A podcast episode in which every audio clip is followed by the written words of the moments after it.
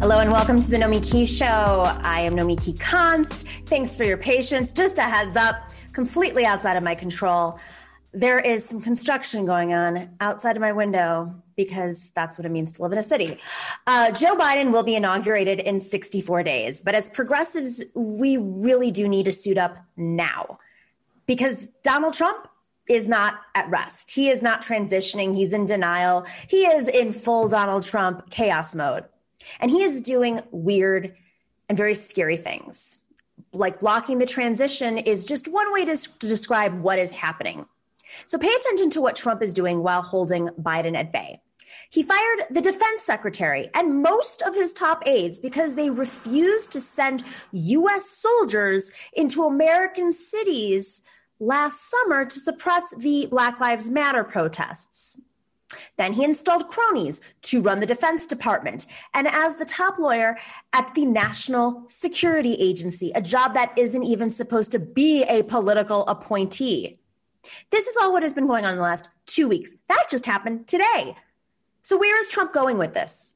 Well, for one thing, with no one to resist him, he has delivered yet another blow to that NATO alliance the alliance that most of the Pentagon and national security community views as the essential barrier to Russia meddling in aggression. So take that however you want, but it is an alliance that exists. And he did this without even telling the NATO allies. Trump spread the word that he was going to pull troops from Afghanistan. Now, we all want these wars to be over and buried. We talked about in the majority report just now. Without a doubt, troops need to be out. But he is sowing the same sort of chaos, not just abroad, but also at home. Biden is right. People will die if the Trump administration doesn't start working with the new Biden administration on managing the COVID 19 pandemic. We are at an 85% spike from last week. We have a record number of cases. It's getting colder. People are going inside, and we're, it's probably just going to get much worse around Thanksgiving with many folks who are in denial about COVID and some who just want to be with their family, possibly going to be spreading it uh, when they go home for Thanksgiving. Right now, crucial choices are being made about the equity of the response. A government group meets next Monday to decide the order in which people will be offered the new vaccines. Given the horrifying way in which COVID swept through communities of color on Trump's watch, we need to be certain that that will change, like right now. And by the way, that applies not just to the distribution of the vaccines in the United States. Trump has refused to join a global project to deliver vaccines to poor countries. This is just basic fairness, but it is also self interest. Scientists say that getting the vaccine to everyone will halt the pandemic faster. Fewer people will die. The US needs to be part of this, this, this, this alliance in making that happen. The pandemic and the Pentagon are just two of the places Trump is sowing his chaos. Extra support for Americans thrown out of work expires at the end of the year. Biden takes office on January 20th. Are we really going to have to leave people to feed for them, fend for themselves for those three weeks? In the holidays, nonetheless? What happened to the stimulus package now that he was talking about? And then there is the Arctic Wildlife Refuge. Trump has announced a plan to sell oil drilling rights there with the first approved awards on January 17th. Yes, you heard that right. Donald Trump proposes to give oil companies the right to damage one of the last pristine wilderness areas of the country three days before he leaves office. And for oil, we don't actually need, especially if Joe Biden keeps his word to lead the transition off of fossil fuels. Biden should announce right now that he will reverse these sales the day he takes office, because most likely that will scare off most of the bidding. Now, I can't enter the mind of Donald Trump to understand what moves him into this madness, but this isn't just politics anymore. These are matters of life and death. Actually, they've always been that, and the security of the nation and the planet. As progressives, we can't wait for some old style orderly transition either. We need to be loud and forceful on demanding the right things right now on all of the issues. We need to amp up and not get distracted by skirmishes like the divides over who will be labor secretary, an already uphill battle that even unions can't agree on and the left can't agree on. So it's a divided uphill battle. Donald Trump can do a ton of long term damage in the next 64 days. He is checking off his list. to our alliances damage, our health, our economy, and our environment. Chaos at home, chaos abroad, chaos with the environment for the long term. Like, we need real pushback and demands for full transparency on every decision about the distribution of COVID vaccines and treatments. No last minute drilling right sales and proper stimulus package, a proper stimulus package right now when Americans need it. That should be at the top of the immediate concerns in this Georgia race. And an immediate start to a proper transition with all information shared with the Biden team. To be blunt, the rest of the Republican Party needs to get over its fear of Donald Trump. Your cowardice helped create this Frankenstein. And of course, the Democrats' unwillingness to actually push back against Republicans furthers that along. He is the monster of the establishment. He is the monster of the Republicans. So they need to find some spine and, and rein him in. They need to stop worrying about Georgia or 2024 or your own race in 2022 or whatever. Just focus for a second on the good of the country for 64 days the health and safety of Americans and tell him the show is over. The show is over, Donald Trump. But our show is just getting started. We have a wonderful show today, guys. We are talking about Bolivia with Anya Parampil. And then later we are going to be uh, chatting with Napoleon Legend. And Chris Helali is back, our favorite Vermont communist. We're going to talk about his race and also uh, Bolivia as well. But first, here are the news at the top of my newsfeed. Moderna reported high efficacy in its COVID vaccine trials, which means that stocks have risen and the markets are booming. At this point, the US has logged over 11 million COVID cases. Other good news for investors? According to reporting from NPR, President elect Joe Biden's advisors said that at the moment, nationwide lockdowns to respond to the virus are off the table. Meanwhile, cases are higher than they've ever been. And we still need to guarantee that the vaccine will be made free to all Americans so that the cost is not a barrier to health protection for all. Good news for investors is bad news for us. In the last days of his administration, as we just said, Trump is parceling off parts of the Arctic National Refuge to sell to oil and gas companies. A lasting part of Trump's legacy will be his commitment to exploitative uh, drilling practices and his seizure of native land for drilling further. Goes to show you that this project is another facet of the United States empire build- building, of course. This is a big problem. I'm, I'm, I'm just, I'm, I'm livid about it, as I'm sure you guys can, can see, because it's just another aspect of the greedy land grabs that have been going on for decades on both sides of the aisle. Biden should hold Trump accountable for threats that he posed to democracy and to public safety while he was in office. But it looks like that's not going to happen because liberals and conservatives aren't the enemies that we think they are. According to a Biden advisor, the president elect just wants to move on without being burdened by federal tax investigations or charges, things that they campaigned on. But it's impossible to overlook the damage that Trump has done in office, and Biden's refusal to hold him to account is another reminder that America takes a tough opposition party in this country, needs a tough opposition party in this country, and not just at election time. All right, guys, we will be right back. We're going to be talking about Bolivia. And then later, we're going to be opening it up to the panel for a conversation.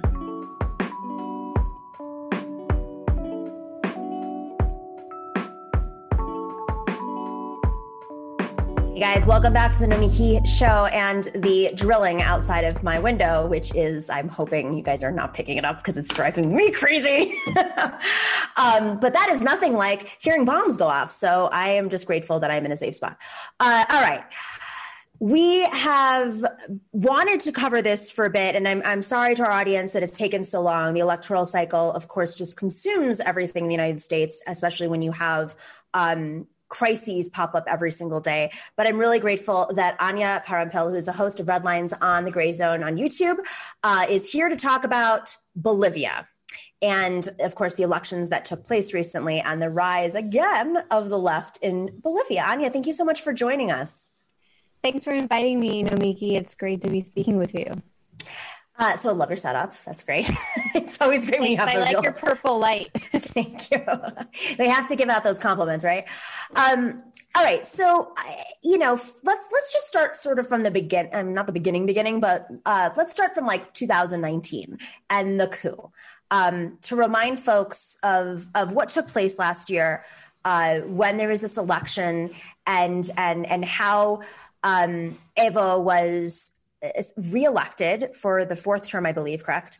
And the Constitution, he got approval to run again. And and then what happened afterwards? Can you give just remind folks what went down last year?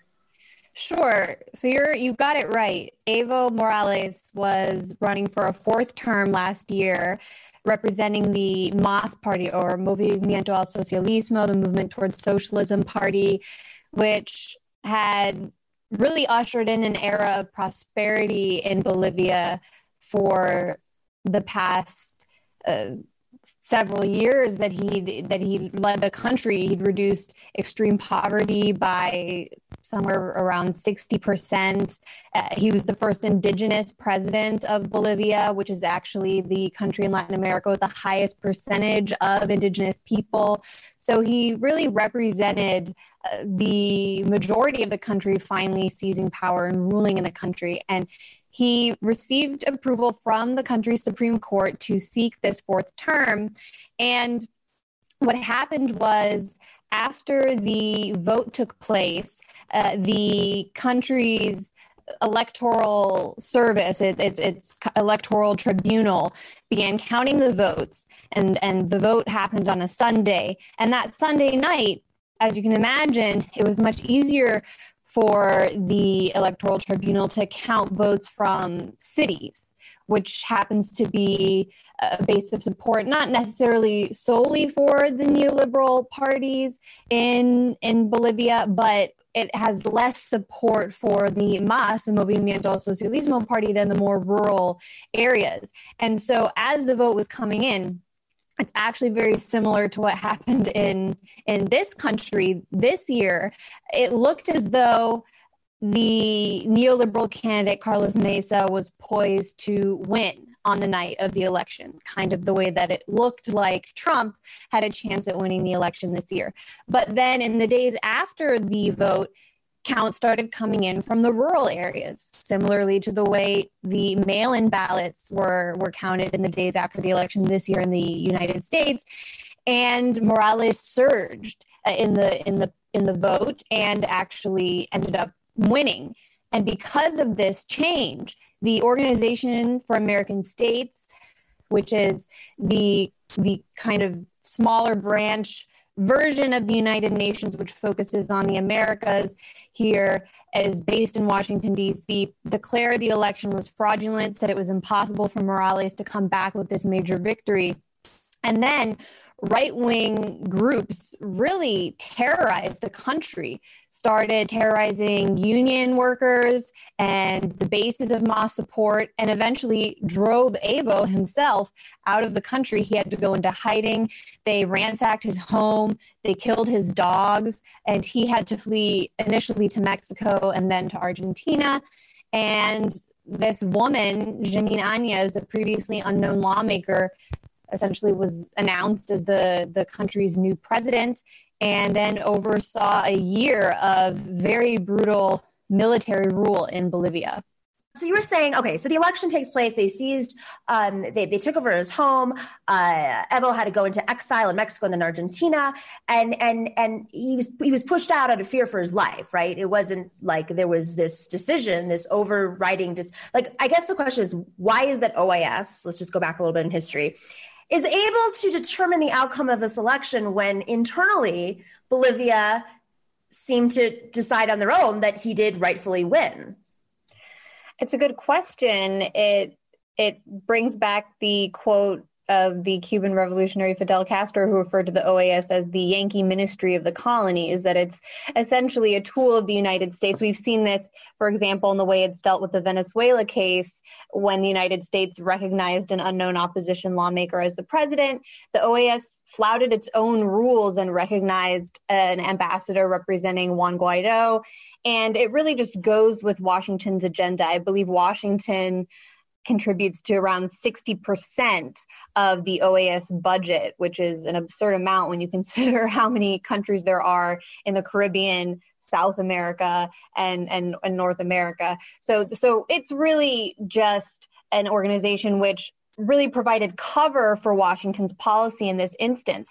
And the media unfortunately in this case initially went along with what the OAS had to say about about the election and it wasn't until a few months later that well actually within weeks as a think tank here in Washington, D.C., the Center for Economic and Policy Research released a report which completely took apart the OAS's analysis of the vote in Bolivia, explained why it was very reasonable to see a surge in support for the MAS as the rural areas were counted. And, and I can say from myself, after having been to Bolivia and witnessed this most recent election as actually an official electoral observer sanctioned by the Bolivian government, their system is pretty difficult to hack on every level it's it's observed and watched by not only observers from the international community but but just people come in and they're allowed to photograph ballots. They actually witness the tally take place. It, I, I tweeted video of it for people who want to see, but they actually hold up the ballots, show you. It just has pictures of the candidates where they're marked, and then they tally it on a on a sheet behind the the table where they're counting the votes and then those votes are uh, kicked up to the electoral council so it, it's hard to really manipulate that vote and and it wasn't only the Center for Economic and Policy Research.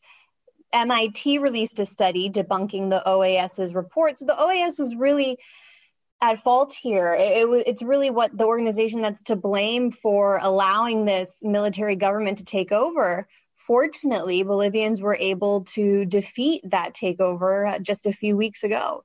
So this is really interesting to me because I, I, what I don't really understand is like why why right now? I mean, he reduced poverty. Uh, he's very uh, clearly very popular. Uh, the the what was this like? What is the geopolitical gain for OAS to get him out when it, it doesn't seem like he's a he's he's a good president. He's not a he's not a threat. It's not like he's calling for the dismantling of you know capitalism entirely. And I mean, he's not a, he's not a revolutionary. I guess is the best way of saying it. Well, in the context of Latin America, many people in Bolivia and in the region really do see him as as someone who stands up against the boot of U.S. empire and of capitalist interests. Uh, he, for example, was discussing nationalizing the country's lithium supplies. Lithium is a key resource that's needed for any number of reforms when we talk about the Green New Deal in the United States, whether it's electric cars or batteries to power our our our future, we need lithium for that. And so that's why you had a figure such as Elon Musk saying he was right. joking when he said we could coup whoever we wanted, but but that's what he was talking about. He was talking about control of resources in Bolivia. Uh, so there is there is that element. But, but, it's still not revolutionary. I mean, like nationalizing. I mean, he's nationalized a different. Uh, nationalized gas, correct? Um, I mean, this, I think we've gone so far right wing in the United States that the basic concept of nationalizing your key industries should not be revolutionary.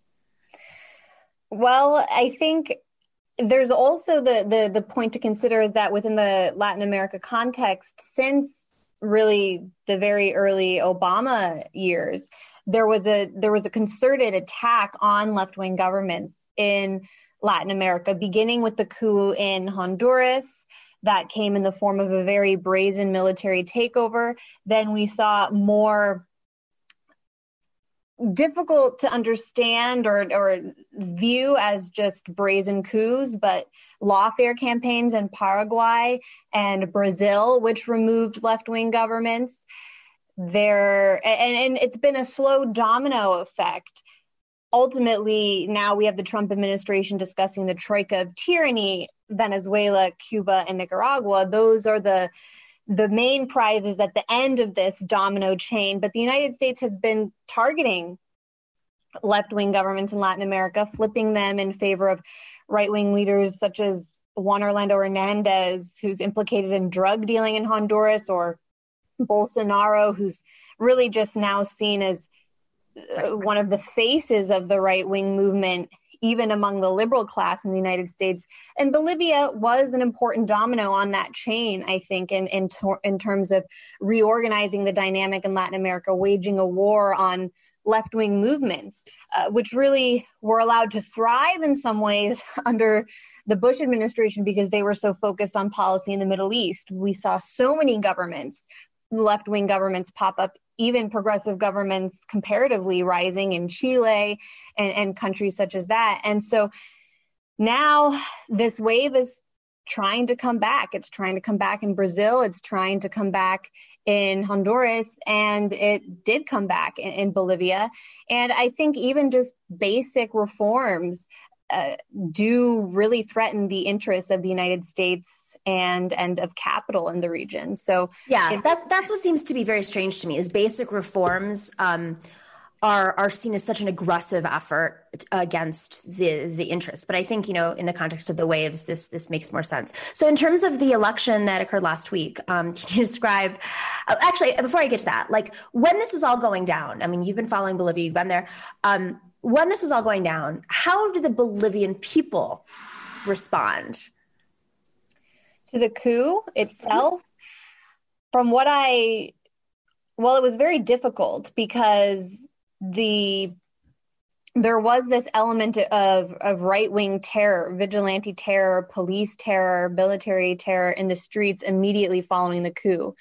There was an element, there was a feeling that I got talking to people who who lived in the aftermath of the coup that there was an effort to purge the the support for the movimiento al socialismo. And and we saw that in the form of massacres which took place. The anniversary of one m- massacre is actually tomorrow november or is today the 17th on the 19th it's the anniversary of the Senkata massacre which uh, took place immediately in the first week of Áñez's, Jeanine Áñez's rule over Bolivia, the military opened fire on a vigil that had been held for victims of a separate coup, which occurred in a place called Sencaba, uh, Sacaba.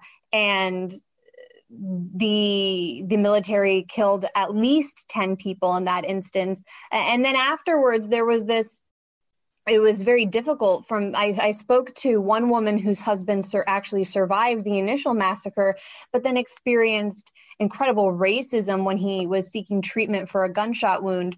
Doctors saying that uh, this was because he was indigenous supporter of mas that this had happened to him that he was to blame for for the fact he'd been shot by the military and also cursing the Wipala flag, which is the rainbow flag many people probably have seen, which represents Bolivia's multi ethnic indigenous culture.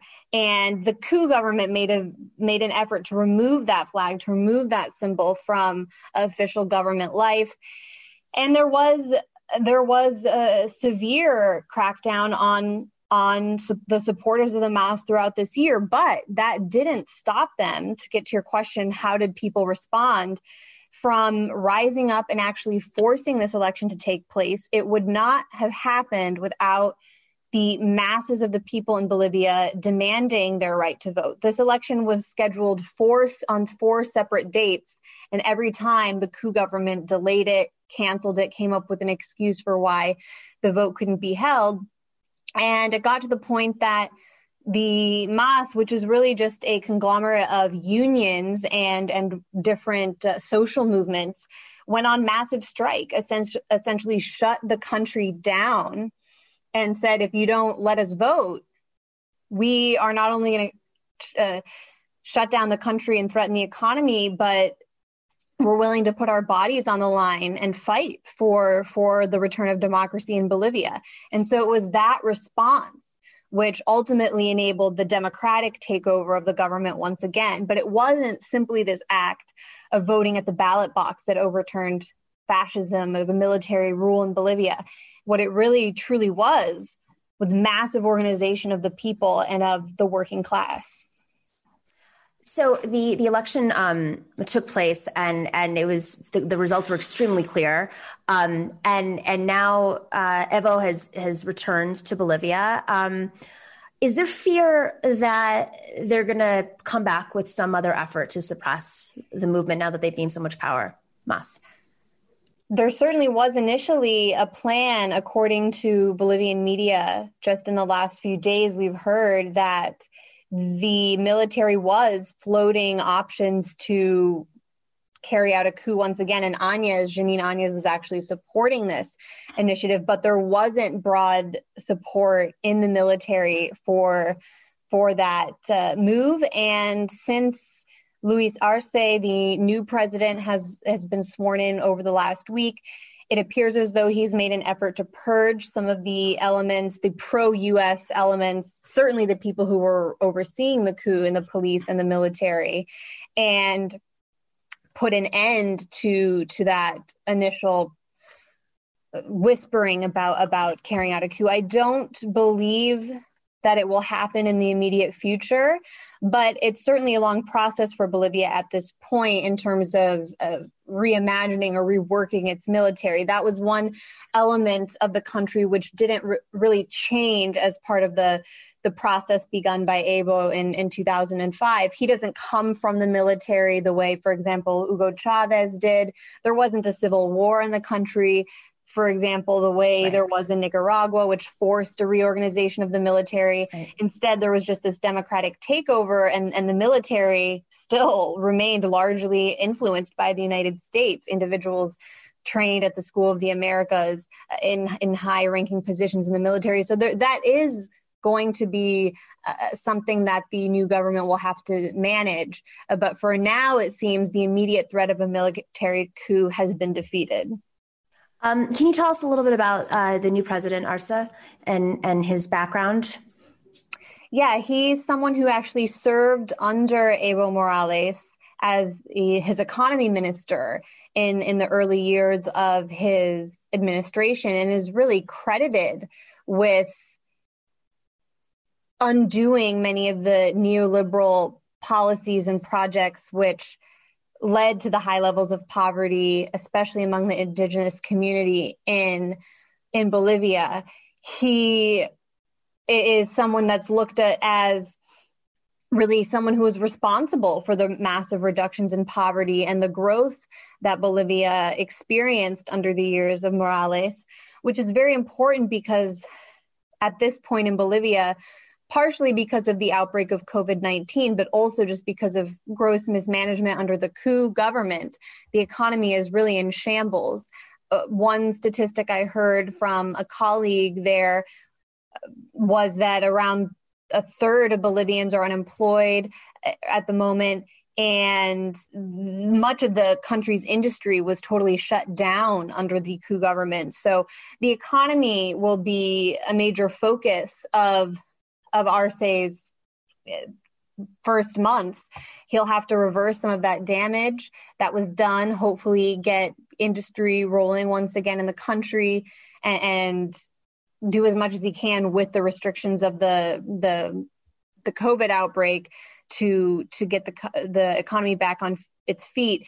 And that's really what it's seems the economy is what made the difference among the middle class in Bolivia when voting this time around. They experienced the year of the Áñez coup government and saw that regardless of the outbreak of, of COVID 19, uh, the economy was just not doing well in Bolivia. And what's interesting is uh, in Bolivia, voting is actually mandatory everybody is required to vote. Otherwise, you can face penalties, for example, lose access to your bank account. So what that means wow. is the same people for for 3 months or so, that's what I heard. The same people last year who voted for Carlos Mesa when he was running against Evo Morales this year voted for Luis Arce against Carlos Mesa. It was the same candidate. So uh, that's a 10 12% of the population you can you can guess estimate based, based on the results switched within a year and while that probably doesn't represent the base of the mass support the indigenous and working class that's more of the middle class the people who can switch uh, on from one election to the next. And the economy was certainly a deciding factor for them uh, when they made the decision to vote for Arce. That's fascinating. Um, how uh, how has uh, Evo been since he's returned? I, it looks like he's just been very busy uh, from what I've seen. My uh, uh, friend and kind of colleague journalist there in, in Bolivia, Ollie Vargas, who I encourage everyone to follow.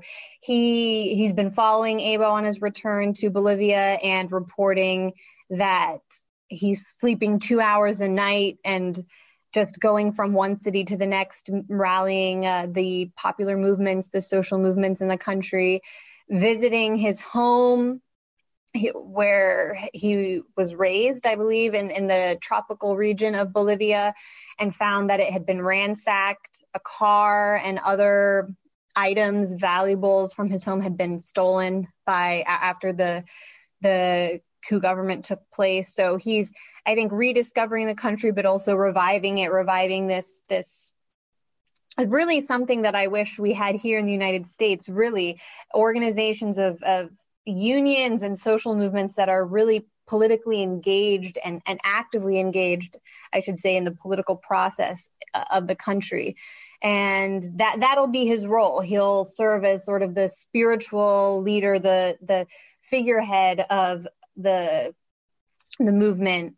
And I don't think he'll have a direct role in the government other than the fact that he has a relationship with with people who are serving but he he's someone who will the country and the people will look to uh, as as the leader even if he's not officially at the helm it's such a fascinating story, a tale of how he rose to power as a farmer, as an indigenous leader, and and to just see how, I mean, it captivated the country at a time when clearly um, folks needed uh, someone who represented and came from those those back the, the background of what is like one third of the country or a little bit over one third of the country um, in economic times. Really interesting. Um, I wish we could. I'd love to have you back on because I want to ask you much more detailed questions. But I felt like this was a good 101 for folks. Um, but thank you, Anya, for your reporting. Uh, we're going to be watching this super closely and love to have you back on very soon and see how the Biden administration, in particular, uh, responds and deals with these Latin American um, and Central American, uh, specifically, uh, re- you know, leftist revivals, because you know supposedly this is this is a legacy of the Obama administration, um, and I just be really, I'm really curious to see how how he interacts with these new. So am I. So am I. So we'll talk again soon. Thanks, Nomiki. Thanks, Anya. All right, guys, we will be right back with our panel. We're going to talk about Bolivia. We're going to talk about some of the other news items. Um, we'll be back in like two seconds.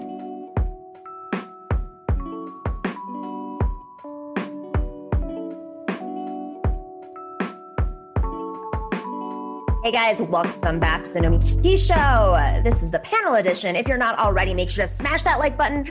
Go click that subscribe. Go put that little that bell, like ding that little bell, because that's how you're to find out if we're going live or doing special coverage. Uh, and of course, just a reminder for those tuning in right now they're i don't know they're drilling for oil outside of my window. And so i'm going to try to mute it as much as possible. So feel free to talk over each other guys. I will just let you go at it uh, from the start. All right we have christopher helali. He is a former congressional uh, candidate for vermont's at-large congressional district. He is he was a communist uh, well he is a communist but uh, he's also the chair of the vermont progressive orange county committee as well as the Vershire town committee of the vpp i think I got that all right. And of course, Napoleon da Legend, who is an Afrobeat hip hop artist, an activist, uh, an artist and an activist, and you know, we're just talking about coups. I, I, feel like every time Napoleon's on, we're talking about coups. it's like the, the thing of the moment. All right, I just want to start off. Um, I don't know if you guys got a chance to listen to that interview. Uh, I mean, I know you've been following. I know both of you have been following what's been going on in Bolivia, but I figured this is a good kind of moment to discuss Bolivia and sort of introduce the audience, if they're not already following it, uh, to what's been going on. Um, but in particular, I'm I'm very curious. My last question was about how the Obama, excuse me, the Biden administration, I should say, um, really relates with Latin America, given the legacy that President Obama had um, in in Honduras and Central America, but also this uh, this this dichotomy with his relationship with Cuba and like opening up business in Cuba. Um, I'm just I'm uh, let's let's just throw out some predictions. How about that? Uh, I'll start with you, Napoleon. You know, how do you think Biden is going to respond uh, to what, what do you think his Central American and, and Latin American policies are going to be? Well, I'm not expecting too much from Biden. Uh, I, I, think it's going to be, um, like he, he said, re- return to normalcy. So I think he's more or less going to trace uh, what the Obama administration was doing and, and the rest of the neoliberal politics of the past and try to move him onwards. We could hope that he will learn from past mistakes and see that that's not at all the right course and at least the more more destruction. But do I want to stay optimistic? But uh, I, am not expecting too much from from his policies when it comes to South America, any type of change.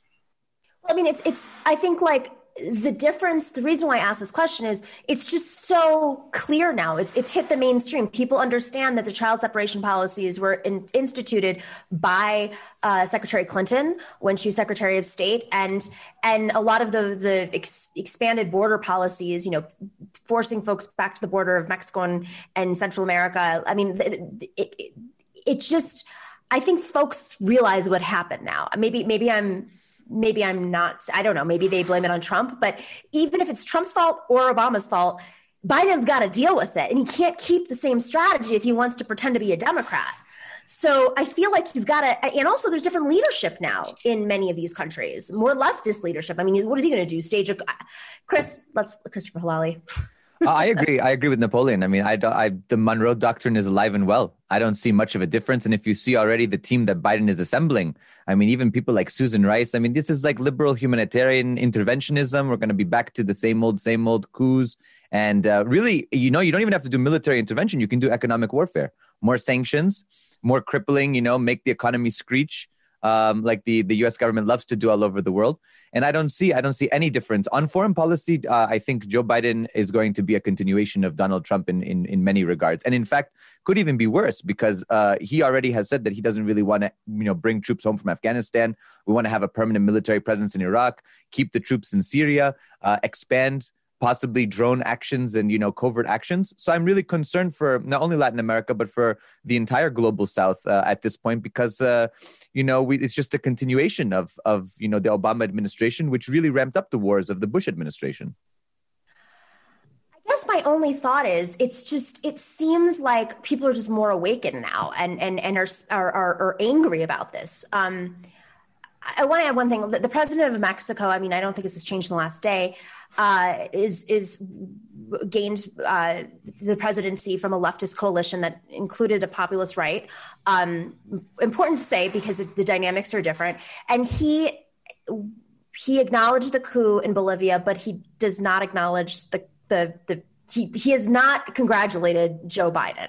So geopolitics right now in the global south and with America is is really mind-boggling, I think, for most general Americans. So I mean, Chris, you this is sort of like your your specialty. So, like, w- what's going on there?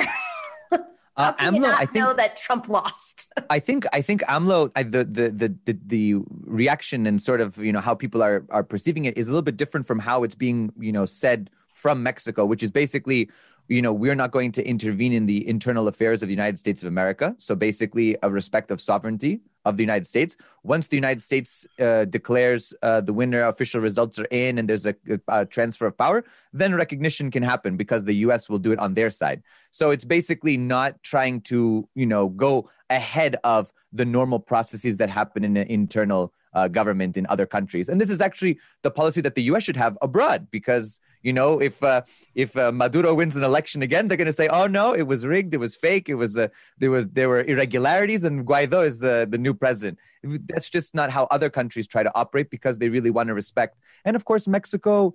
Uh, I guess AMLO has a has a good personal relationship with Trump that's good. I mean, people should have good personal relationships with people who hold the nuclear button. I think so. We don't end up in a situation where people are lobbing uh, missiles at one another. And I just think that he's waiting to let the internal uh, mechanics of our system play out, and then uh, it'll be smooth transition. Napoleon, what do you think? Yeah, I mean, what, what he said. I mean, uh, he uh, I think they're they're playing it safe. You know, the the, the safe thing is just to wait till everything settles. Uh, Trump has put a lot of confusion, a lot, of, threw a lot of smoke in the game. So they're just waiting for everything to clear, and not not take unnecessary steps. Because I, I've seen some countries like in Eastern Europe, I think it was Slovenia, one of these countries that already that had congratulated Trump that did something like that, and they're gonna look crazy once Biden comes into power. You know what I'm saying? So I, I think everybody's just kind of more they're playing it safe. You know.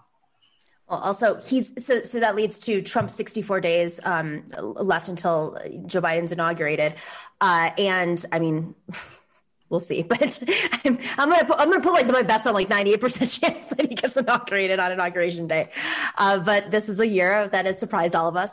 So there's 64 days left, and Trump has just been checking off on his list like everything, like the you know selling off the Arctic to oil companies, uh, withdrawing troops from Afghanistan abruptly, um, firing his defense secretary, putting in a new NSA, uh, somebody to head the NSA, and and I can understand why Mexico might be uh, cautious because you know Trump. Who knows what he could do in response and retaliation? Um, so, look, Christopher, this is this is clearly peculiar behavior. Uh, what do you think is going on? Um, number one, I, I agree with Trump. I mean, the, the fact that you know he's withdrawing uh, troops from uh, Afghanistan and Iraq, good. I, I withdraw all the troops and the wars. Sure, I mean that's that's, that's the, good one.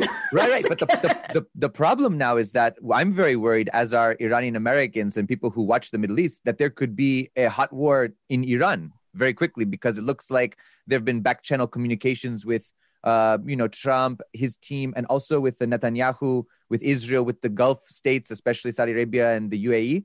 So I'm really, I'm really worried that uh, in the next 64 days he might open up a new front in the in in the U.S. Uh, uh, you know, endless wars. So I'm really concerned about that. We should be very, very careful the next 64 days or so uh, to really ensure that a strong anti-war movement is still pressuring the president uh, from the left and to take those people who consider themselves on the quote unquote populist right to also have them pressuring the president uh, and and that's why it's a good thing that Anya and and um, Max Blumenthal go on Tucker Carlson's show because if Trump's watching that, they can say, "Don't do any more wars, end the wars, non-interventionism," because we don't want to see any more of those things.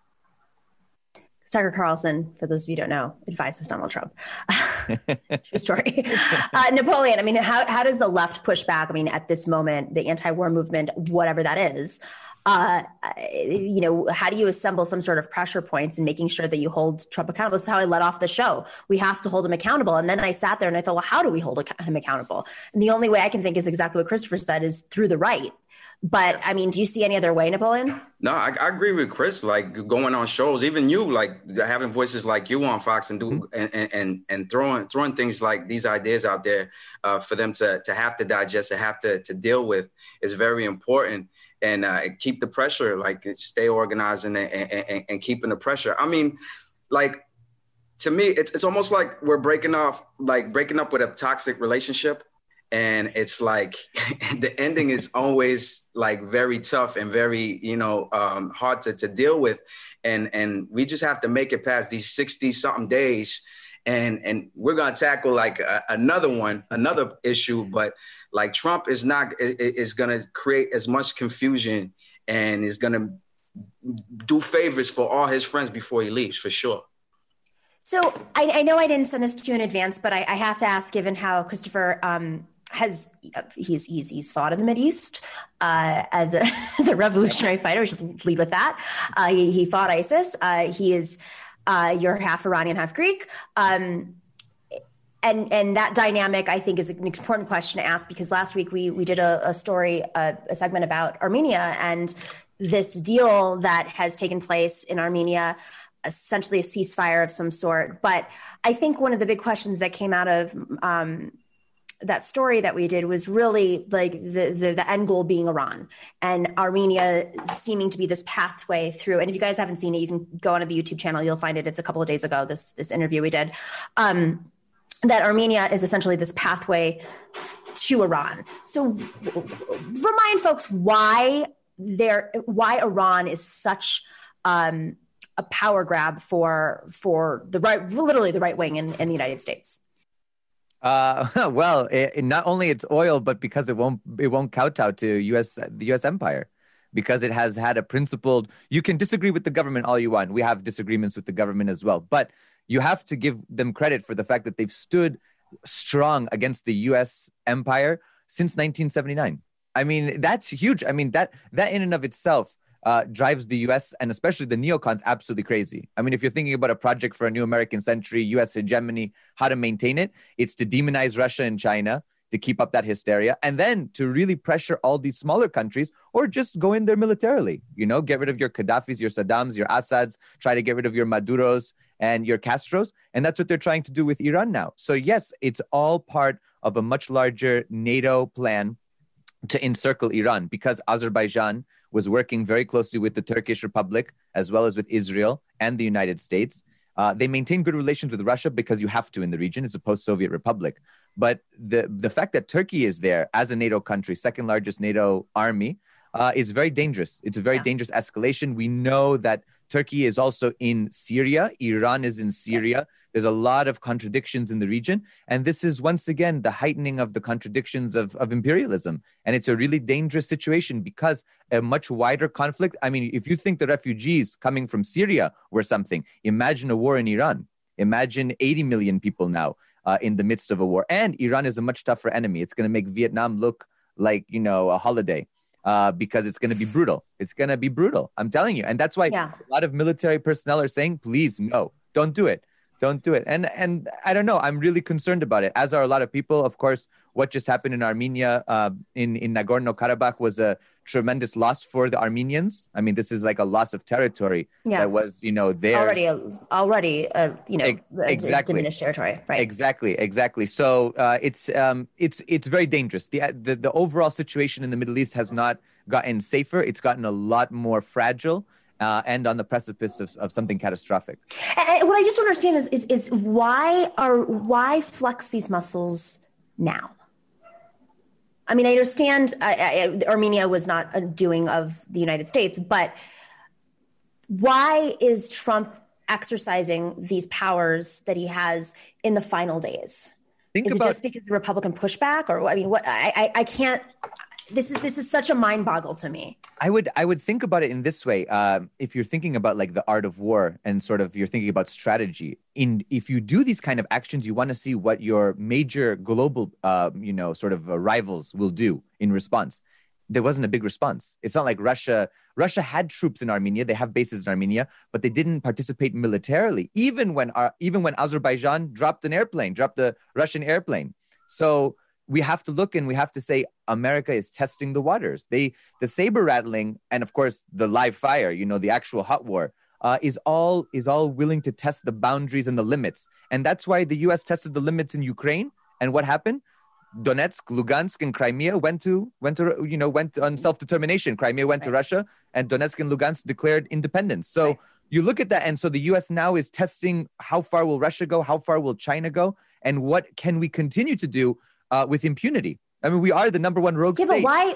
why is he leaving office? Why? That's what. Well, why is he leaving office? God. I, I mean, I, I, would think perhaps it's uh, it's it, it, was probably in the back of his mind after the election. that He probably thought he was going to win the election, and then he couldn't be elected anymore. So that was part of his his second term plan, and he's just initiating him before before leaving. I, w- I would think that that's what that's why he's doing it right now. It's probably something that he had in his back of his mind for his second term, and, and just uh, just starting it now since he, he has nothing to lose anymore.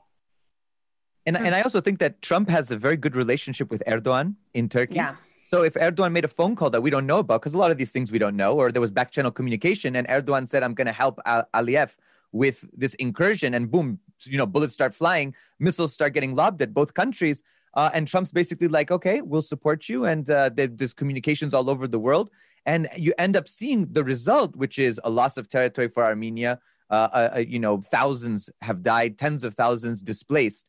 Um, and you look at that and you say, wow, all that was done smoothly, really, for the West. we didn't have boots on the ground, we didn't have anything. But a phone call can get all that stuff solved.